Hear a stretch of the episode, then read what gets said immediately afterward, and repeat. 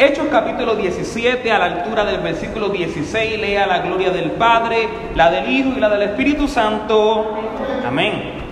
Mientras Pablo lo esperaba en Atenas, su espíritu se enaldecía viendo la ciudad entregada a la idolatría. Y la reflexión en esta hermosa mañana se titula El Evangelio ético pero sin estética. El Evangelio ético pero sin estética. Y esto es importante e interesante.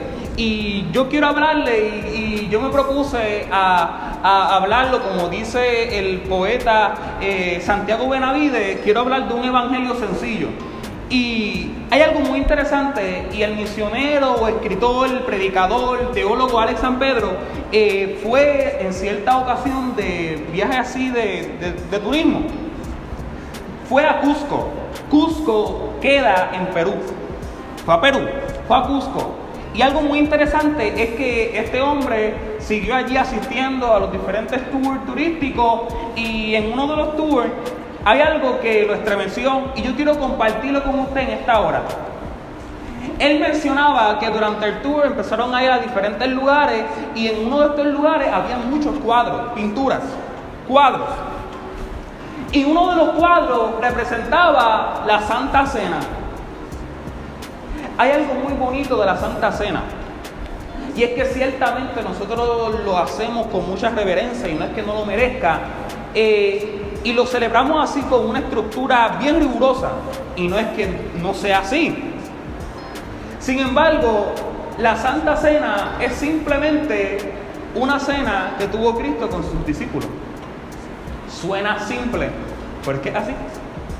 Cristo simplemente se sentó a compartir y conversar con sus discípulos. Nosotros lo tenemos muy riguroso y debe ser así, con mucho respeto y con mucha honra. Pero Cristo simplemente se sentó a comer con sus discípulos. ¿Qué es lo que pasó allí en Cusco y qué tiene que ver todo esto? Es que el predicador Alex San Pedro vio una pintura y la pintura representaba la Santa Cena. Y usted sabe que cuando uno habla de este contexto bíblico, uno se imagina a Cristo con las debidas vestimentas de aquella época, con, la, las vestimentas, ¿verdad?, que son apropiados, apropiadas al contexto y cultura judía. No solamente eso, se esperaba y bíblicamente se dice que comieron, se dice, ¿verdad? Se comparte. ¿Qué se dio allí? Pero hay algo que le estremeció al, señor Alex San Pedro y a su esposa, que estaba con su esposa. Es que cuando vio la pintura, era la Santa Cena, pero no tenían las vestimentas del contexto real. No tenían las vestimentas de cómo se debía vestir o como se espera que vistan en la época de Cristo tampoco estaban comiendo lo que se supone que estaban comiendo. Alex San Pedro decía, miren, es que lo estaba, él lo escribió y yo tengo el libro en casa. Eh, él decía, miren, cuando yo vi ese cuadro, yo me estremecí. Porque cuando vi a Cristo y a sus discípulos, tenían vestimentas que eran apropiadas no a la cultura hebrea, sino a la cultura peruana. Cuando lo que ellos estaban comiendo no era lo que se comía, ¿verdad? Estaban comiendo cuy. ¿Usted sabe qué es cuy? Jacqueline, ¿sabe qué es cuy? Sí, ella fue. Pues cuy es como una especie de roedor, algo así, un roedor. Yo lo imagino como un conejo, algo así. ¿Cómo? Como un guimo, como un guimo un poquito más grande, como un guimo un poquito más grande. Hermano, Cristo en el contexto de allí de Perú, de Cusco, estaba vistiendo como los peruanos y estaba comiendo cuy. y esto hay que reflexionarlo un poquito. ¿Por qué? ¿Por qué? Porque están contextualizando el escenario bíblico a una cultura. Y tengo una pregunta.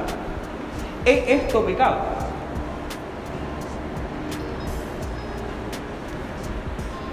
¿Es esto pecado? de cierta manera están quitando aspectos que culturalmente y bíblicamente no están. Pero es pecado.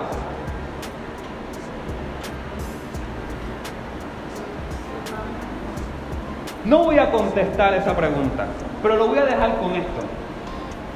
Lo dejaré con esto. Cada cultura, cada nación, cada reino tiene el derecho, por así decirlo, tiene el derecho, y lo pongo entre comillas, porque esto es por gracia, pero tiene el derecho de conocer a Cristo. Tal vez ellos estén comiendo cuy, tal vez ellos en, en la santa cena del Señor, ellos lo tienen con vestimenta adecuada a Perú, que tal vez no son nada idénticas a lo que dice bíblicamente. Sin embargo, el personaje que tiene que estar allí está. Y ese personaje es Cristo. Tenga cuy, tenga pescado, tenga lechón, tenga mangú, tenga mofongo. Si está Cristo, conduce a Cristo.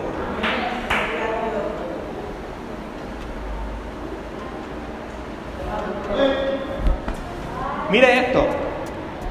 No, lo que pasa es que se está cambiando el escenario bíblico y es un pecado. Y hay un problema con nuestra cultura pentecostal evangélica y es que decimos que hay bandos. Y no me malinterpretes, digamos que entre comillas lo es porque Cristo mismo dice, si no eres hijo de Dios, ¿de quién eres hijo? Del mismísimo diablo, lo dijo Cristo, no lo digo yo. Aquí no hay break, o eres hijo del Dios o eres hijo del diablo. Ahora, Cristo lo dijo él, pero no invita a nosotros a estar categorizando de quién tú eres hijo y de quién tú no eres hijo. ¿Qué es lo que le quiero mencionar en esta hermosa hora? Que en ocasiones limitamos a dónde puede llegar el Evangelio limitamos a dónde puede llegar la palabra del Señor. ¿Por qué? Porque lo que sucede es que en ocasiones vamos a Santo Domingo, si usted va a República Dominicana, usted aquí lo que usted canta un himno tranquilo, allá lo convierte en un sonado allí, hermano, que es que si usted no brinca, si usted no se mueve, mira, en verdad usted no conoce a Cristo. Merengue. Ellos están en un pecado. No. ¿Están bailando? Sí.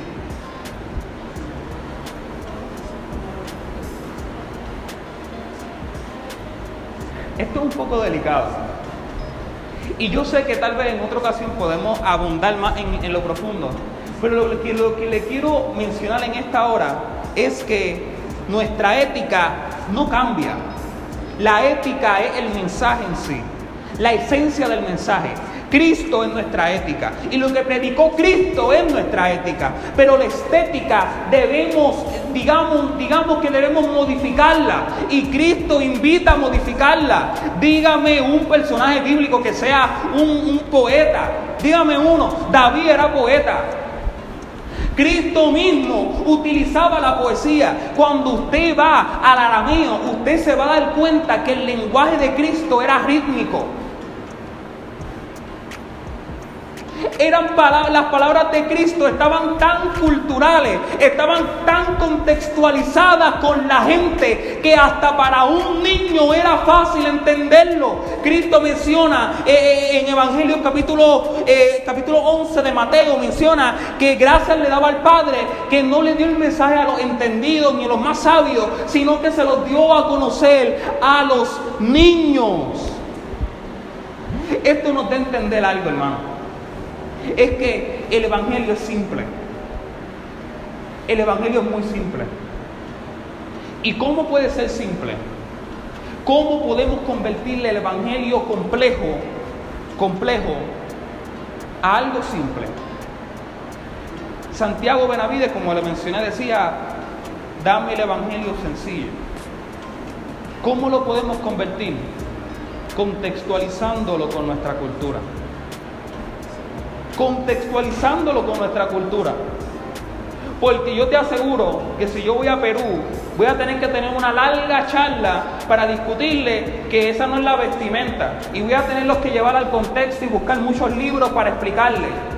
Pero si le presento a Cristo con cuy y con una vestimenta allí cultural de Perú, no va a cambiar la ética del mensaje. Jesús va a seguir presente. Jesús va a seguir presente. La contextualización de la escena tal vez no era exacta, hermano. No era exacta, pero conduce a Cristo. Una iglesia que no contextualiza su mensaje al contexto, valga la redundancia, en el que se encuentra, es una iglesia que está limitándose a alcanzar otras vidas. Y, esto parece antibíblico, pero no me malinterprete, no es nada, esto es bíblico, hermano. ¿Por qué? Cuando miramos a, a, los profetas, miremos a los profetas, miremos a Isaías, Jeremías y, a todos los Ías, a todos los profetas que están ahí. Miremos a los salmistas, miremos a Salomón, miremos a Cristo, miremos a Pablo. El Espíritu Santo los inspiraba, pero estos artistas utilizaban el contexto y la cultura para llevar el mensaje. Entonces el problema es que eh, eh, eh, hemos, hemos creído que para separarnos de Dios hay que darle la espalda al mundo, hay que darle la espalda a la cultura, hay que darle la espalda al contexto, hay que darle la espalda a todo esto. Y separarnos para Dios no significa eso. Claro, vivimos en santidad. Claro, nos separamos de la inmundicia. Pero hay que tener cuidado porque la línea es muy delgada. Es el mismo Espíritu Santo quien inspiró a los profetas. Hay unos que se desnudaban.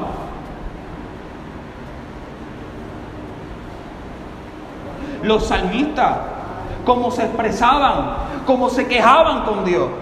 Y eso está en la Biblia. Y fue el mismo Espíritu Santo quien los inspiró. Fue el mismo Espíritu Santo quien los guió. Fue el mismo Espíritu Santo. Guardaron el mensaje, pero modificaron su estética. Y usted no me puede decir que el Espíritu Santo no lo inspiró a hacer eso.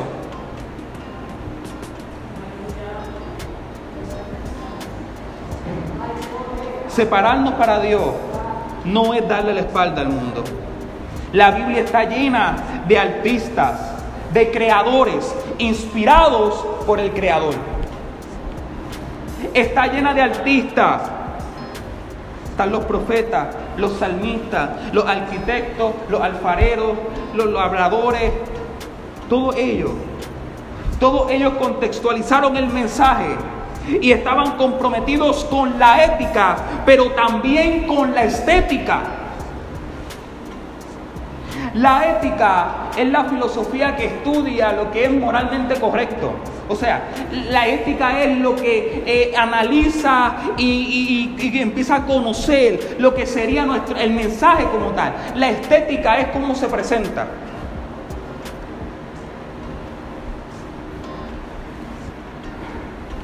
En Hechos capítulo 17 vemos a Pablo en Atenas. Y Atenas tiene una cultura altamente idólatra. Idólatra, muy idólatra. Pero esto no significó que a pesar de que la cultura era idólatra, esto no significó que Pablo no utilizara la cultura misma para llevar el Evangelio. Para llevar el Evangelio, para llevar el mensaje. En Atenas será uno, según los teólogos, y usted lo puede leer ahí, en Atenas será uno de los mensajes de, los, de las predicaciones más prominentes de Pablo, más profundas de Pablo. ¿Y usted sabe dónde lo dio? En el aerópago, aerópago. Y le voy a decir algo interesante del aerópago. El aerópago es un monte. Un monte que, digamos, estaba dedicado a un dios. A un dios pagano llamado Marte.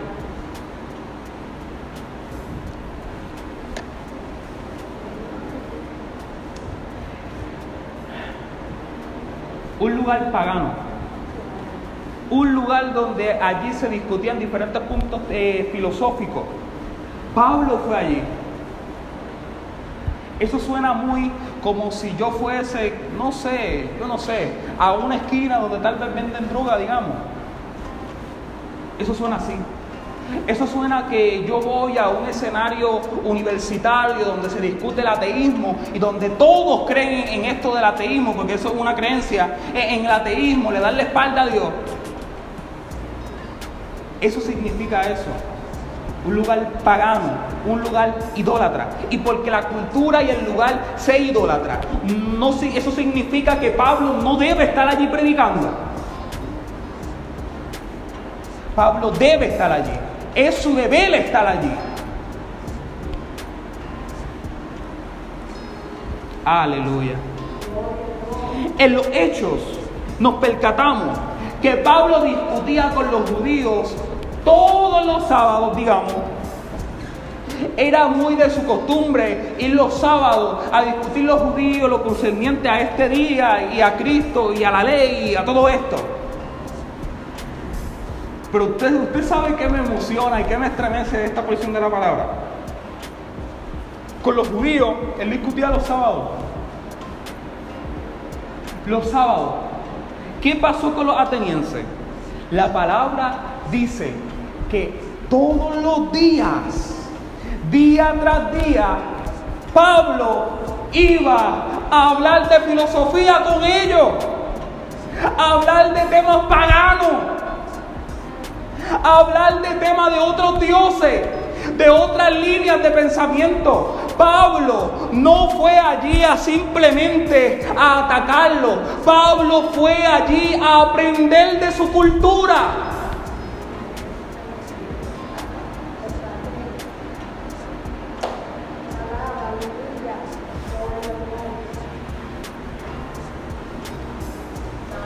Habló con los epicúreos y con los estoicos.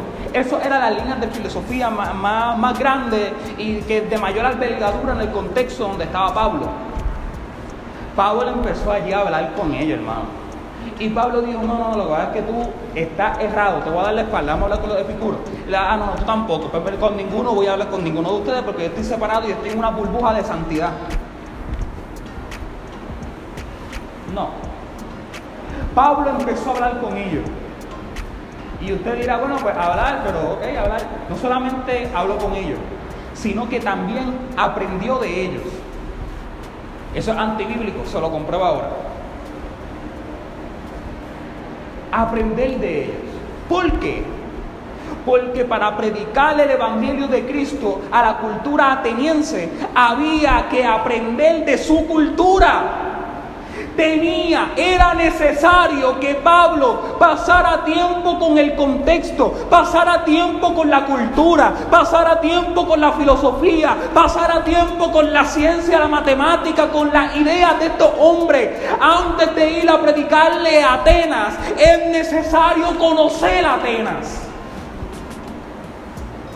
Y Pablo a diferencia de los judíos, tal vez no tenía mucho conocimiento de los atenienses, que lo dudo. Yo sé que Pablo era un hombre muy entendido. Sin embargo, él decidió adentrarse en conversaciones personales con ellos. Día tras día, día tras día, día tras día, día tras día. Aprovechó el viernes, aprovechó el sábado, aprovechó el domingo, aprovechó el lunes y seguía hablando, hablando, hablando, hablando y hablando. Y empezaba a conocer y aprender de sus ideas, de sus ideales, de sus poetas, de sus artistas, de sus dramas, de sus contextos, de sus dioses. Pablo empezó a aprender de todo esto. ¿Eso es pecado? No. Qué hermoso es el Señor. Pablo empieza a aprender. Ya conoce. Cuando empieza a predicar, ellos incluso empiezan a decir, este hombre está trayendo una enseñanza errada y está trayendo un Dios nuevo. Otro de nuestros doce dioses está trayendo uno nuevo más. Y este tal Dios, él habla con Jesús y de la diosa resurrección. Este hombre está trayendo una enseñanza nueva. Está trayendo algo nuevo. Un Dios nuevo. Ahí mismo en Hechos capítulo 17, versículo 16, nos percatamos de algo que es importante para nuestra vida. Y es que mientras Pablo esperaba en Atenas, la palabra dice que su espíritu se enaldecía. O sea, e, e, se incomodaba, lo impulsaba, lo incomodaba. ¿Quién lo enaldeció? ¿Quién lo enaldeció? Hermano, dice que fue su espíritu, no fue que no dice que fue el espíritu. Cuando leemos dice espíritu en minúscula, estamos hablando del espíritu mismo de Pablo, el conocimiento y el fervor que Pablo tenía por el evangelio, ese mismo compromiso que Pablo tenía en su corazón, fue lo que lo enalteció. No hizo falta intervención divina para que Pablo entendiera que debía conocer el aleluya, debía conocer la cultura para empezar a predicarle a esa gente. No, pero lo que pasa es que el Señor no me está impulsando. No, lo que pasa es que el Señor no me está moviendo. No, lo que pasa es que el Señor no, ha llevado un profeta a mi vida. No hace falta nada de eso. Pablo no esperó que el Espíritu Santo viniera como fuego y le tocara y le hiciera avanzar y hablar otra lengua. El propio Espíritu de Pablo lo enaldeció y lo movió, no solo a predicar, sino a aprender de la cultura, a aprender de sus poetas y su filosofía.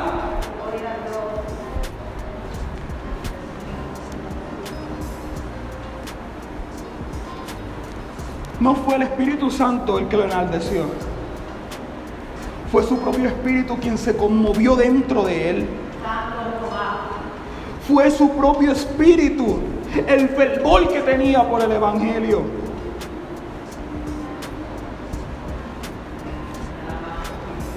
¿Rechazó la cultura? No. ¿Rechazó los ideales paganos? No.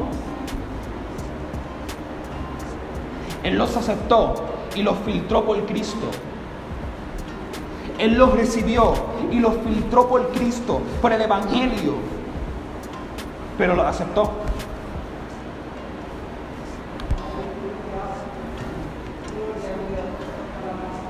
Después que él predica y que va enseñando día tras día, aprendiendo y todo esto, empieza a hablar poquito a poco con ellos, discutiendo de los puntos pertinentes y todo lo que es necesario y pertinente. Y ellos lo invitan al aerópago. Ya les mencioné que el aerópago es un lugar pagano, es un lugar y que está, digamos, dedicado al dios Marte. Aleluya. El testimonio de Pablo en el aerópago es impresionante. Porque Pablo no fue directamente al aerópago, no fue directamente allí a predicar, sino que como le mencioné empezó a aprender. ¿Y qué es lo que pasaba? Que él buscó establecer con los filósofos tanta comunicación como fuese posible. Él conoció la cultura. Aleluya.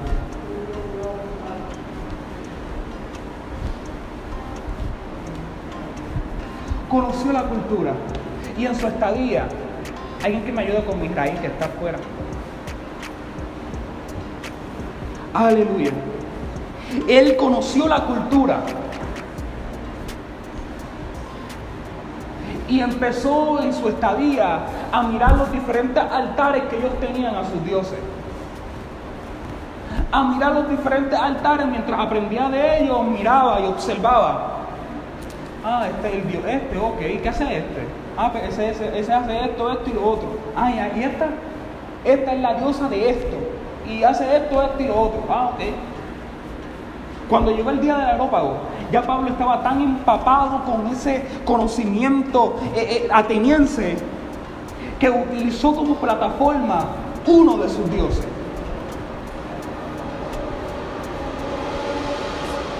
Utilizó como plataforma uno de sus dioses. El Dios no conocido no se refiere a Dios Todopoderoso. El Dios no conocido para los atenienses no se refiere a Jehová. Los escritores eh, griegos atenienses mencionaban que esto simplemente era la adoración a un Dios que no conocían. Eh, suena sencillo y redundante, pero es así de simple. Es porque ellos tenían a que se les escapara uno de sus tantos dioses y no querían que ese Dios que aún no conocían se enojara con ellos. Pues no era el Dios que usted y yo le adoramos. No era ese Dios. Y yo estoy seguro que Pablo lo sabía. No era ese Dios. Pablo llega al Areópago, empieza a predicar y él menciona, oye, vi uno de sus tantos dioses y decía un Dios no conocido. Para ellos, el Dios conocido no era el Dios de Pablo. Pero Pablo utilizó el conocimiento artístico, cultural, filosófico para presentarle a Cristo. Aleluya. Conservó la ética, pero modificó la estética. Conservó el mensaje, pero contextualizó su mensaje. Aleluya. Qué hermoso es el Señor.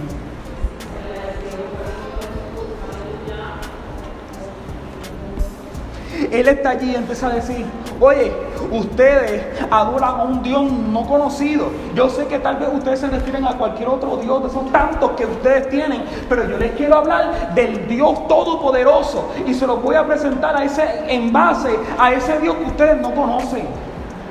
Se los voy a presentar tomando como base el conocimiento y, y, esa relación que ustedes ponen de que hay un Dios que todavía ustedes no conocen. Aleluya.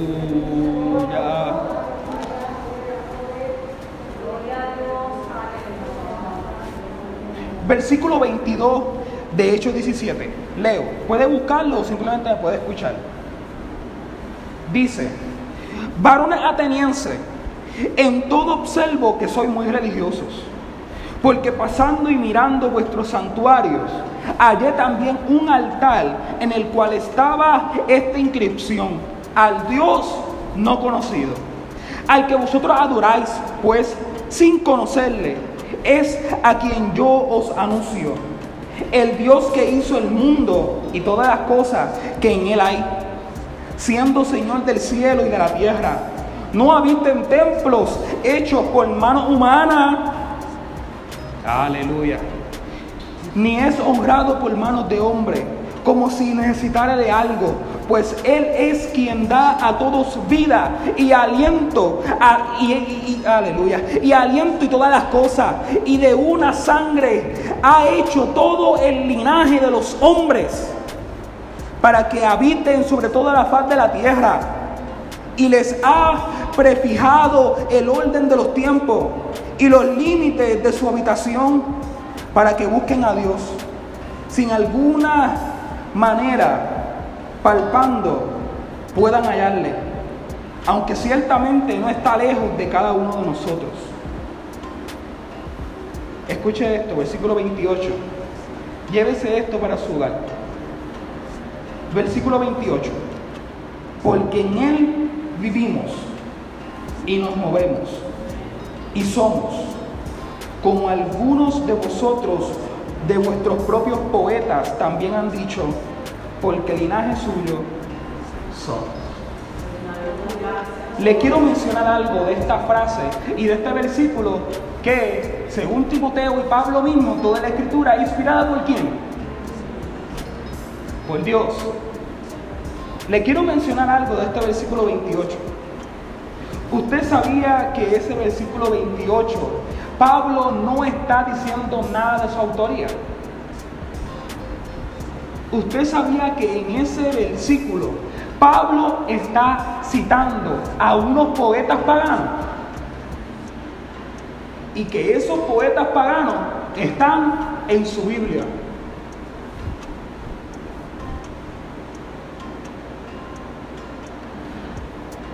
Lo que pasa es que todo lo que está allá afuera es malo y todo lo que está aquí dentro es. Ponemos todo en blanco y negro y no vemos los matices de la sangre de Cristo que nos roce a todos. La frase en Él vivimos y nos movemos y somos es del poeta Epimedines. No sé si lo digo bien. Epimedines Porque el linaje suyo somos es del poeta Árato.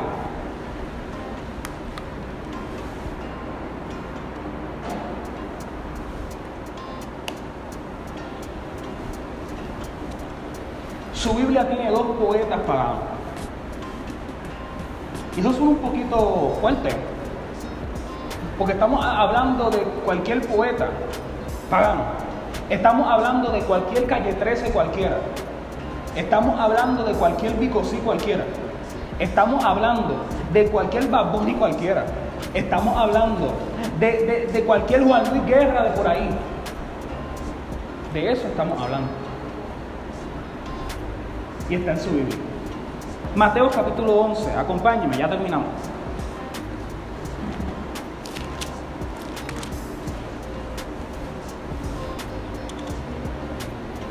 Mateo capítulo 11 menciona y empieza a decir dónde ¿verdad? se predicó y dónde lo rechazaron. Y entramos al versículo 25 en adelante y dice ahí, podemos encontrar que vengan a Él todos los que están trabajados y cargados, porque Él nos hará descansar. Hay algo interesante de la porción de la palabra y es que Él nos permite eh, nos permite conocer y da a conocer su evangelio a las personas tal vez que no son las más entendidas, ni las más capacitadas, ni las más sabias. Pero ¿cómo se hace eso? Modificando nuestra estética se hace eso.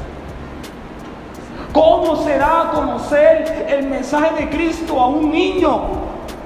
Pues predicando el mensaje de, niño, de Cristo modificado al lenguaje y al conocimiento del niño. ¿Cómo se predica a Cristo en Perú? Pues cambiando tal vez algunas cosas y poniendo un cuy en la Santa Cena. ¿Cómo se predica a Cristo en Arabia Saudita? Modificando un poco la estética y llevándola allá. ¿Cómo se predica a Cristo? A los drogadictos ¿Cómo se predica a Cristo a los ateos? ¿Cómo se predica a Cristo? A los que tal vez no tuvieron el privilegio o por X o Y razón se les imposibilitó asistir a la escuela, que tal vez no saben ni leer ni escribir.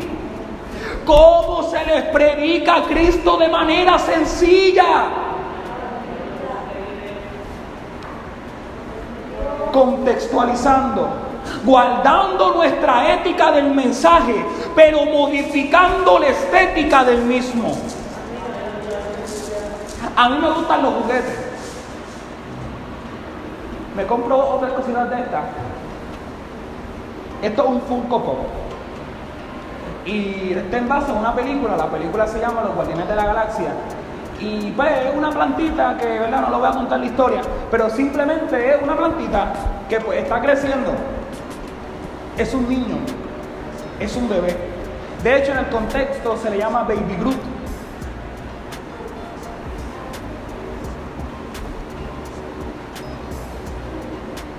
Hay muchos que desean crecer, hermano. Hay muchos allá afuera esperando que le llevemos esta semilla. Pero usted sabe lo que pasa. Se lo voy a poner aquí para que usted lo vea. Está bonito, a mí me gusta mucho. Mira para allá. que ella dice que está para allá. Hermano, allá afuera están esperando. En la etnia no alcanzada están esperando. Algo más simple. El jovencito que apenas está creciendo, escuchando una nueva cultura de música, una nueva cultura de artista, una nueva cultura y una nueva, una nueva filosofía ateniense, que no es la misma ni la que yo mismo aprendí, porque esto ha cambiado tan rápido. Y nos vemos obligados a dejarnos inspirar por el Espíritu Santo. Porque modificar la estética no es nada carnal, ni no es nada de sabiduría mía, ni nada de eso. Eso es algo muy bíblico. Porque Cristo, siendo el más sabio de todos, decidió contextualizar su sabiduría al contexto en el que vivió. Hay muchos que quieren crecer. Hay muchos así pequeños niños que están en macetas.